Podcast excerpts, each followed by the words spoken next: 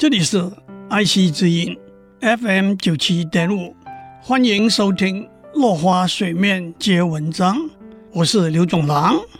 今天我们谈晏婴的故事。晏子名婴，是战国时代齐国人。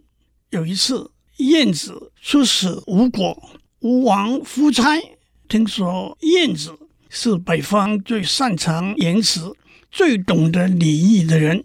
于是向掌管朝觐礼仪的官员交代，当晏子来觐见的时候，就传报天子召见。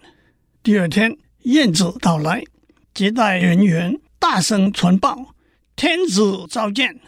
晏子动也不动，露出不认同的神情。接待的人再传报天子召见，晏子还是不动。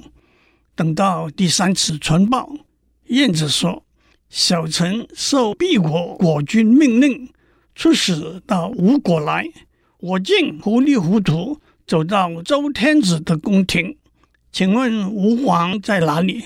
吴王听了之后，就让传报的人改口说：“夫差召见，并且以诸侯的身份接待晏子。”夫差狂妄自大的作风。立刻被晏子一语点破。晏子出使楚国，楚灵王知道晏子身材矮小，叫人在大门旁边开了个小门迎接他。晏子说：“只有出使到狗国，才从狗门进去。我现在出使楚国，不应该从这道门进。”接待的人只好让他从大门进去。楚灵王接见晏子说。难道齐国没有人才，竟然派你来当使者？晏子说：“齐国的首都临淄城有七千五百户人家，百姓张开衣袖，足以遮蔽太阳，挥水汗水就成为一阵雨。路上的行人肩膀并着肩膀，脚尖接着脚跟，怎能说没有人呢？”楚灵王问。那么，为什么派你来呢？晏子回答：“敝国派遣使者有一个原则，贤能者出使见贤明的国君，不贤者出使到不贤的国君那里去。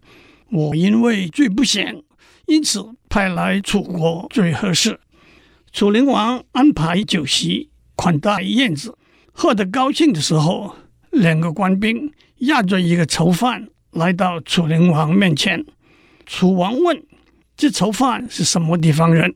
犯了什么罪？”官兵说：“他是齐国人，犯了盗窃之罪。”楚王问晏子：“齐国人都喜欢偷东西的吗？”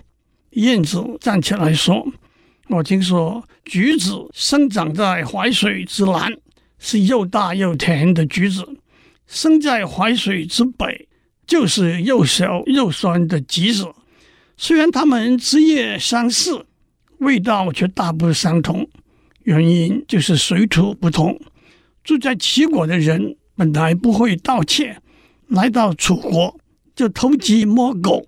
难道真的是楚国的水土使人民变成盗贼吗？楚灵王说：“真是不能随便和有才华的人开玩笑。”我是自取其辱了。